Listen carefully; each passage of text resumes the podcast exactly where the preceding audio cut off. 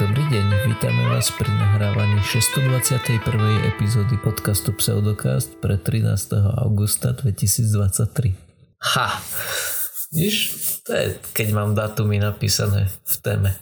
OK, takže máme intro za sebou?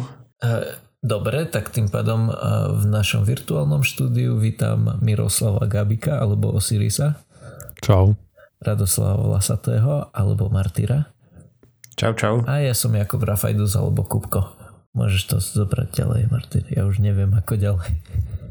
Hej, minule nám nejaký poslucháč vyčítal, že prečo stále hovoríme, že sa vede nevenujeme profesionálne. Tak preto, lebo nepracujeme v žiadnom výskumnom útvare a tak ďalej, nie sme v žiadnej oblasti experti a navyše máme úplne iný, inú dennú prácu. A všetci robíme v IT, mám taký pocit, takže v zásade stále nikto sa... nám za to neplatí. To je, myslím, definícia profesionality, nie? Uh, tak môžeš byť aj profesionálny, nie, to si potom amatérský hasič. Uh... Ja, ale proste je rozdiel, nie? keď sa niečomu venuješ veľa, tak môžeš sa považovať za experta v tej oblasti a ja neviem, keď si máš nejaký hlavný koníček, ktorému sa venuješ hodiny aj mm, všetok voľný čas, tak a, síce nie si ako profesionál, no ale vieš, si dajme tomu expert aj v tej oblasti. Hej, no. a my určite teda nie sme experti v ničom, o čom tu rozprávame, takže kvôli tomu nám píšte na kontakt zavináš pseudokaz.sk, ak nájdete nejaké nezrovnalosti, nepresnosti. A my sa doplníme samozrejme potom, ale nikdy nebudem tvrdiť, že sme na niečo experti. Okrem toho, keď z času na čas tu porozprávam niečo o IT alebo programovaní alebo tak, tak tam môžem povedať, že mám za sebou pár desiatok tisíc hodín už asi uh, absolvovaných v tejto téme. No nič. Ako ste sa mali? Zle. Zatekali mi okna. Vidím, že, že ja so Sirisom sme mali podobné týždne. Si to mal interaktívnejšie trochu. Zatekali okna, či čo? Áno, áno. Odkedy som sa nasťahoval do tohto bytu, tak som sa stiahoval s tým, že som vedel, že okna sú tu staré a tak som vedel, že keď dobre zaprší, tak do, do bytu zateka ale uh, tento týždeň pretiekol nie, nie len okno, ale pretiekol aj pohár mojej trpezlivosti a rozhodli sme sa, že je na čase ich vymeniť. Mm-hmm. To si mal meniť predtým, než ste sa stiahovali tým ochtom, ale typujem, že neboli peniažky, čo? Typuješ správne. Ej no, to je väčší problém s týmito vecami. Mm-hmm. Veď práve to, okay. že ak, ak to, no, jak to povedať, Taká dob- taký dobrý dažď, kedy to reálne zateká, bol 2-3 krát ročne. To znamená, že je to nepríjemné, ale nie je to až také hrozné, aby, aby to bolo akutné. Nutnosť. Mhm, Áno, rozumiem. presne tak. No. no ja. Ale tak ono to není len tým, že sú zlé okná, vieš, tak potom aj v zime teplo a tak proste. To je kopec vecí okolo toho. Áno, samozrejme, v tomto všetkom máš pravdu, ale najviac sa to uh, ukazuje na tom, keď uh, zaprší a ja si tu musím uh, robiť odvodňovací systém, aby som nemal mokrý počítač. Lebo mm, ho mám okay. rozumne hneď pod oknom. Rozumiem, rozumiem. Tak to je mrzuté. No nič, takže už máš objednané nové okna, typujem, hej? Ešte nie, ale zrovna dnes bol u mňa pán oknár. Namerať. A, áno, a, a konzultovať a, a tak ďalej tieto veci. Najmä asi mm-hmm. krútiť hlavu, že ako zle to je spravené. Vieš čo, v tomto bol veľmi milý, že akože áno, skonštatoval, že je to na prd, ale nejakým spôsobom hlbšie sa v tom nerýpal, že jednoducho prišiel, pochopil, že áno, takáto je situácia a nemal uh, potrebu sa v tom hlbšie vrtať, lebo vedel, že tú situáciu nezmení. Teda zmení, ale až neskôr. Mm, OK.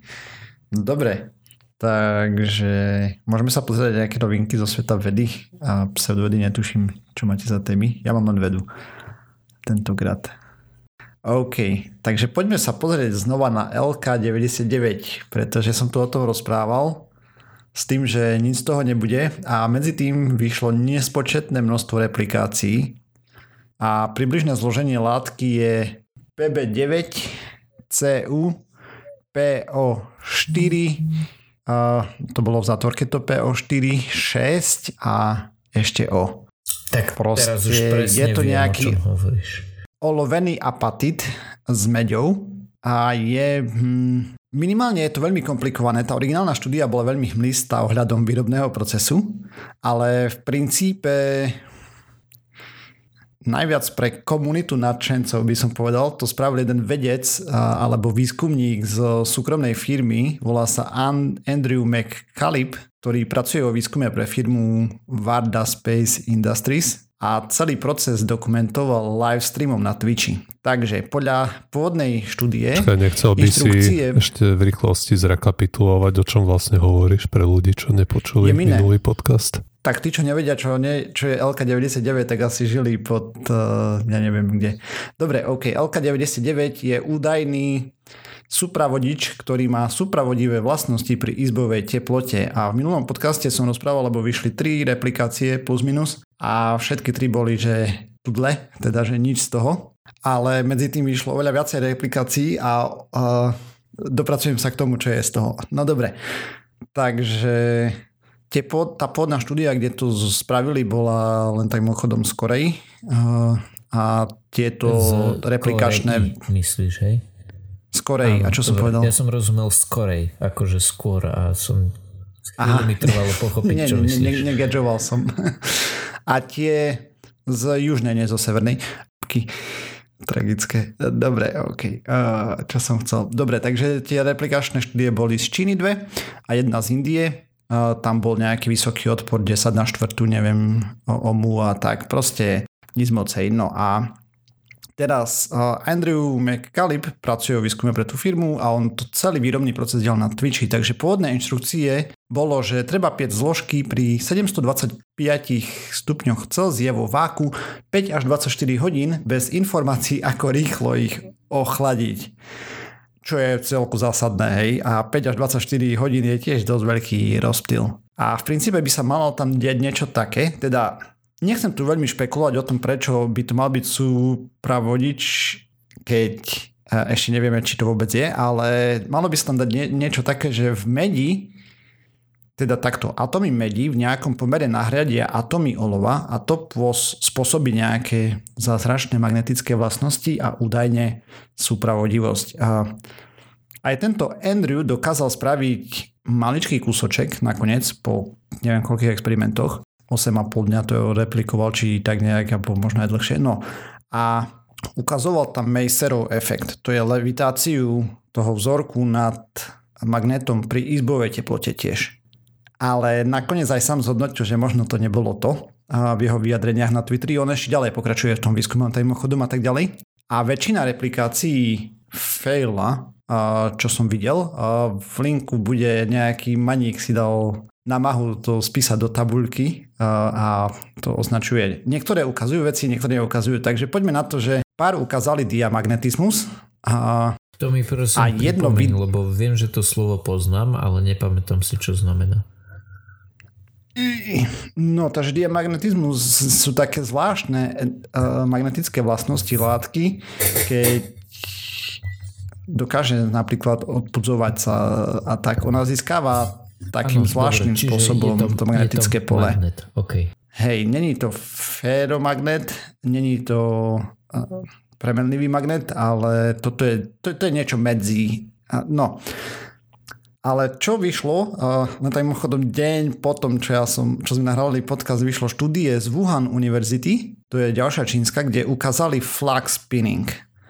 A to je niečo, čo som nenašiel preklad na to slovo, ale to je, keď sa magnetické poľa nedokážu dostať vonku zo súpravodiča a teda súpravodič zostane na mieste v magnetickom poli, aj keď do neho strkáme a tak ďalej.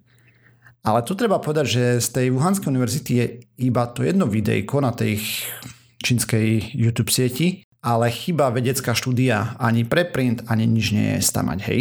Ale zvyšné štúdie, prevažne väčšina, stále pozorujú veľmi rozdielne výsledky materiálu, to bude hlavne tým, že nikto nevie presne výrobný postup, a aký je ideálny na to zosprojiť. Ale ďalšia štúdia, jedna z mnohých, teda ukázala nulový odpor pri minus 163 Celzia, čo je strašne ďaleko od izbovej teploty, ale ukázala nulový odpor. Pre zmenu iná štúdia ukázala, že to tam konštatovali autory, že čím chladnejší sme ten materiál spravili, tým väčšiu rezistenciu mal.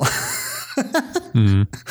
Takže že to je priam negácia supravodiča z ich pohľadu. A čo je veľmi zaujímavé, hej, že jedni dosiahnu nulový odpor a ďalší proste uh, totálny izolant a tak ďalej. No. A záver aktuálne je taký, že nevieme vyslovene. Dá, čo sa tam deje, zaujímavé, minimálne niečo s magnetickými vlastnosťami a tak ďalej. Očividne tá látka nejakým spôsobom dokáže byť supravodič, ne pri izbovej teplote. A aspoň nenašiel som štúdiu, ktorý, ktorá by namerala nulový odpor pri izbovej teplote zatiaľ. Ale čo nie je možno môže byť, alebo, ne, alebo bude z toho veľký prd, hej.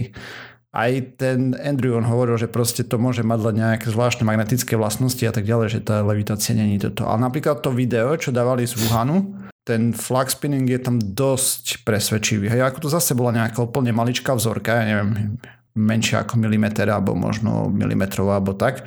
A do toho štuchal mm, ukazovátkom, alebo čo to bolo.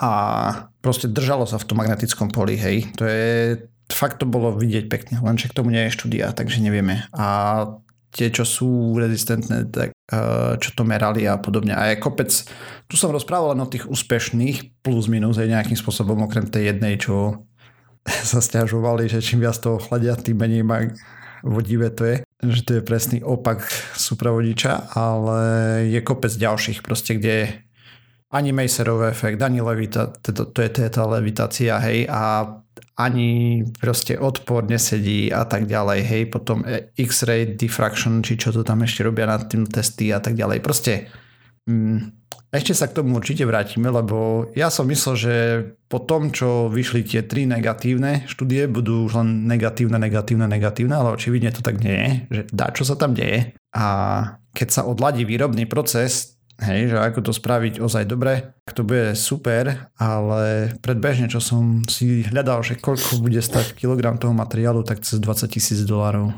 Viete, ešte minulú epizódu som z toho mal mať rozvody v dome. E, Takže mm, žiarovke... To, to som hovoril za predpokladu, že to bude fungovať. Mm. Ja som hovoril, že najskôr ne. jo. Minulú epizódu. Teraz hovorím, že neviem absolútne, hej. Mm čo dve, v každom prípade zatiaľ je to mega drahé. Alebo ten výrobný proces proste vo váku pri 725 stupňoch Celzia niečo piecť 5 až 24 hodín je dosť energeticky náročná záležitosť. Jednak udržať vákum a potom aj e, toľko topiť. No nič. Kuriť. Kuriť. No. Toľko vypekať. Jo. Takže to bola jedna správička. Ešte mám druhú a, tá je o tom, že baktérie sa šíria po svete v mrakoch.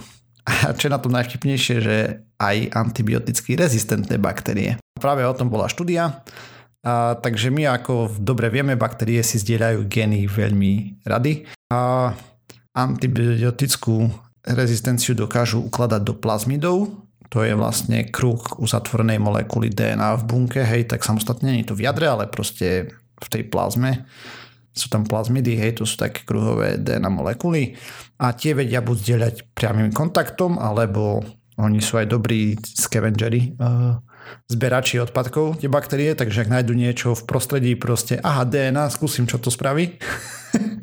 alebo potom cez vírové infekcie sa môžu snižiť uh, šíriť DNA materiál, že vírus infikuje jednu baktériu, potom ide k druhej a preniesie časť DNA materiálu do druhej baktérie. A ľudia ako pracujú e, svojou činnosťou, dajme tomu, tak trusia do prostredia antibiotika. A, ale nielen ľudia, hej, my sme tu rozprávali, že niektoré, vlastne väčšina antibiotík je z nejakých húb alebo tak, proste v prostredí sú antibiotika, ale my tomu nepomáhame. My sme to začali produkovať e, rapidne a potom to dávať kade tade, hej, zvieratám alebo podobne a potom, no. No a baktérie, ktoré sa s tým stretávajú, samozrejme budujú odolnosť. VHO to považuje za jednu z najväčších hrozieb pre ľudstvo a aktuálne, takže asi je to celkom prúser, teda minimálne ja som tu viackrát rozprával, že je to celkom prúser, ale myslia si to aj odborníci hlavne. A ako sa dostane baktéria do mrakov?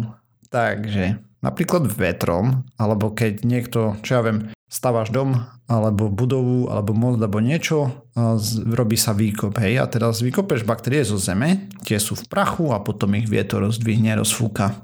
O tom ti porozprávam v mojej téme. Čože? Že v mojej téme potom ti porozprávam o tom, ako sa dostanú z toho prachu do hore do oblaku. Sorry, pokračuj. Mm-hmm. Hej, a si hovoril, že... Takže ak majú šťastie, tak, alebo smolu, tak skončia v mraku. No a mrak preletí celý kontinent za pár dní a výskumníci medzi 2019 a 2021 zbierali vzorky mrakov a vzorky baktérií z tých mrakov. Bežný mráčik obsahuje v mililitri mrakovej vody veľmi rozdielne množstvo baktérií od 330 do viac ako 30 tisíc baktérií. A Menej ako polovica z tých baktérií bola živa, ale kopec plazmidov tam bolo. Lebo aj keď baktéria zomrie, tak to telo bunky sa rozloží, ale tie plazmidy zostanú voľne pohodené, hej, ako zostáva to tie zvyšné berú. No a analyzovali DNA, ktoré našli a analyzovali to práve kvôli tomu, že hľadali hlavne ATB rezistentné geny a po preskúmaní 12 mrakov našli 29 antibiotických rezistentných génov. A jeden gen, zabudol som si zapísať názov, taký komplikovaný. E, respektíve ten gen nebol komplikovaný. To antibiotikum, voči ktorému to robil, bolo komplikované. Nepodstatné. E, podstatné je, že dáva zároveň tej baktérie výhodu, že prežije v nehostinejších prostrediach, ako je napríklad mrak, kde je proste zima a tak ďalej. No. A oni pozbierali baktérie na mrakoch, ktoré prileteli z Fínska, Severného Alžírska, Východného Grónska a Stredoatlantického oceánu. Myslím, že niekde vo Francúzsku to zbierali alebo tak na nejakej sopke. A odhadujú, že, že v mrakoch je približne 2,2 septiliónov antibioticky rezistentných génov, ktoré sa dostávajú na zem takže zaprší, zasneží alebo proste len ich sfúkne dole. Takže keď sa divili, že prečo niektoré baktérie sa dostali, ja neviem, z Číny veľmi rýchlo do amerických nemocníc alebo tak, tak možno ich tam napršalo. Takže hovorí, že dažď je antibiotikum? Nie, práve, že dažď je choroba. Dažď je choroba. Ja, keď sú tam tie rezistentné gény. No. Tak keď vypiješ ten dažď s vodkou a bromexínom, tak naberieš tak budeš rezist... mať rezistenciu voči, voči baktériám. Tomu, nie, voči antibiotikám. Antibiotika sú na to, aby zabíjali baktérie, hej.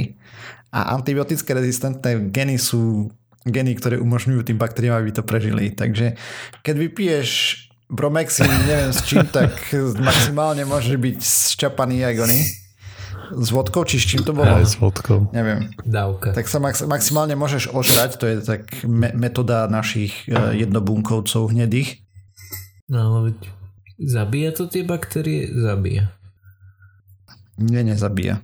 Teda zabije ich to, keď poleješ, ja neviem, máš baktérie na doske a tam to poleješ, ale keď ich máš v tele, tak určite nie.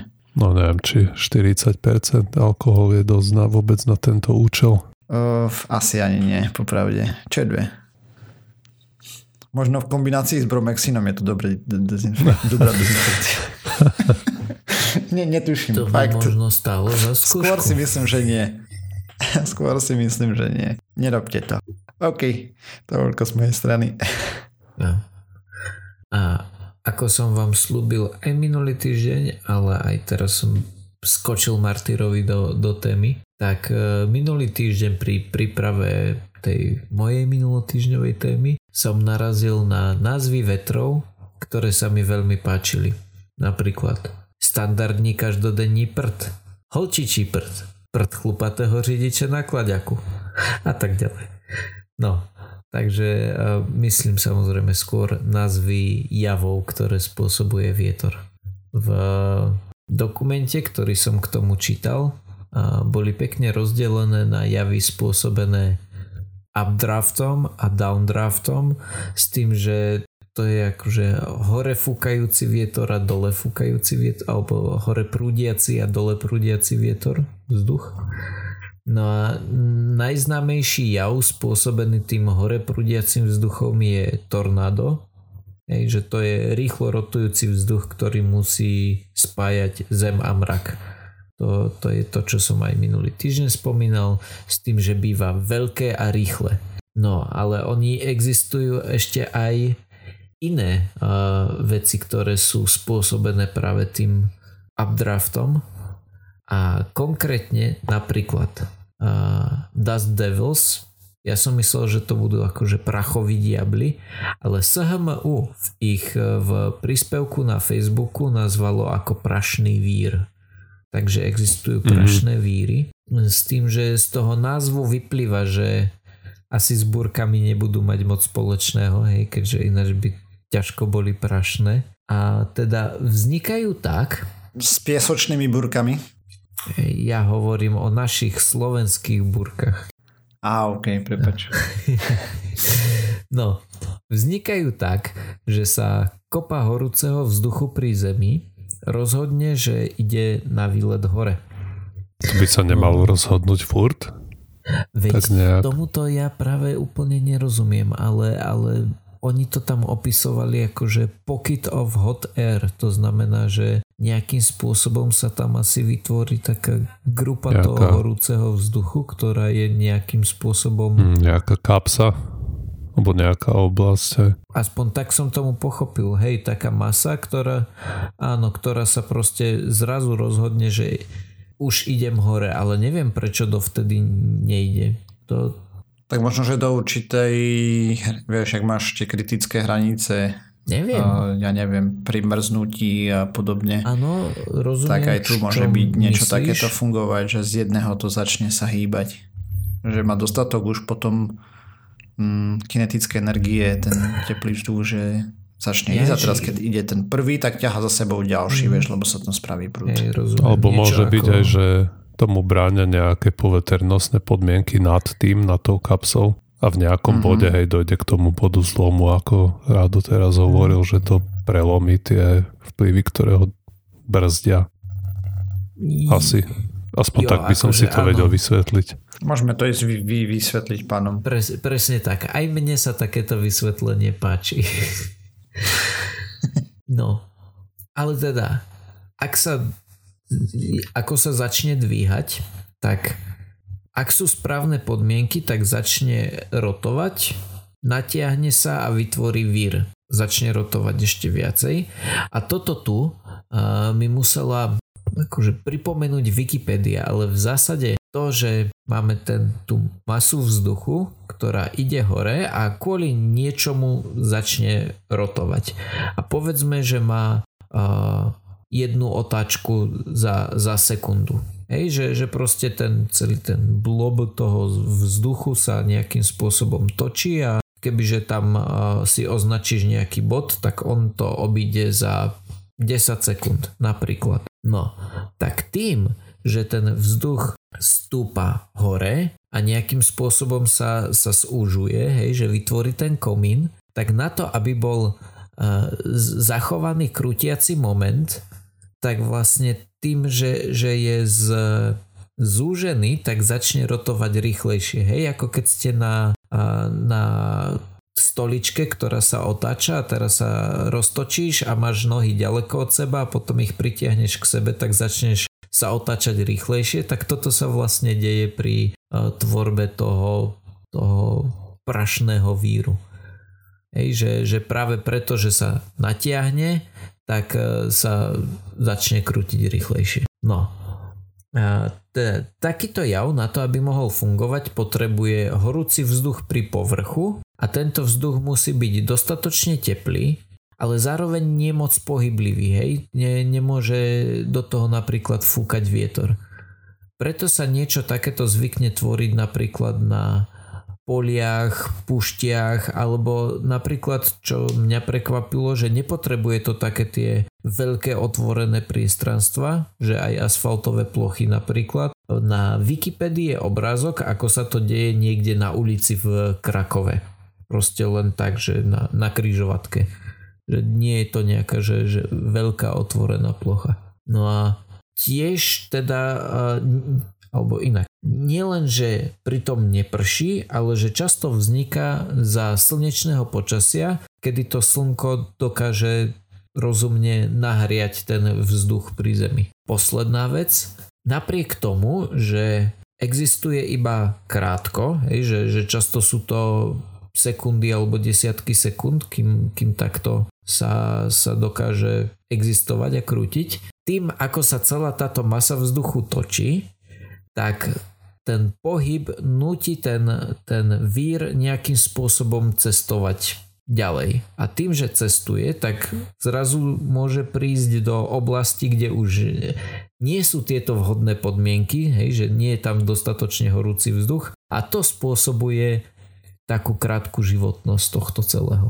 Čo je ešte zaujímavé je to, že tie, uh, rýchlosť vetra pri takomto niečom uh, dosahuje maximálne alebo zvyčajne okolo 70 km za hodinu. Takže kebyže veľmi chceš, tak, to, tak sa do toho dokážeš postaviť a ustal by si to. No a na protivok takéhoto prašného víru je vodný vír, ktorý vzniká nad vodou, má úžasnú Wikipédiu, Wikipedia stránku a má nadherne popísané štádia života, že ako vzniká, že tam je nejaké tmavé oko na povrchu vody a tak ďalej. Odporúčam si to pozrieť, pretože je to skondenzované do takého asi 20 sekundového videa, ktoré nahovoril nejaký pán, ktorý to nahovoril ako kriminálnu reality show.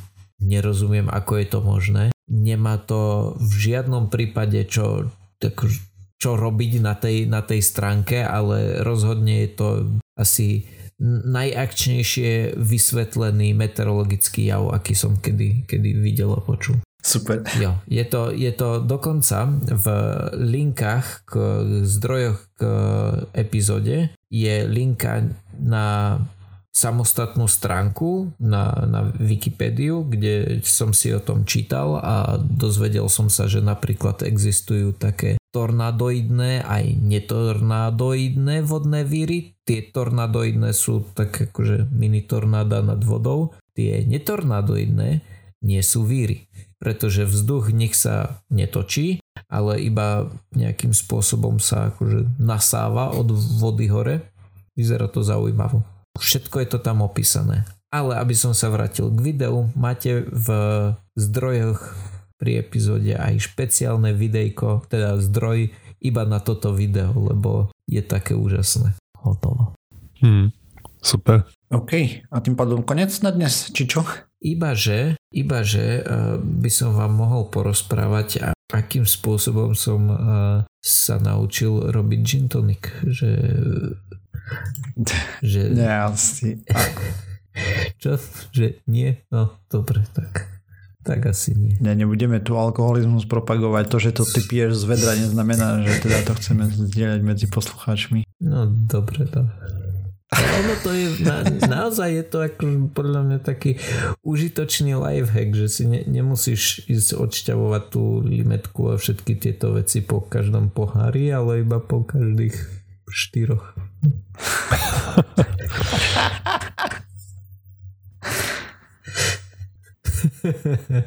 Dobre. OK. Dobre, no.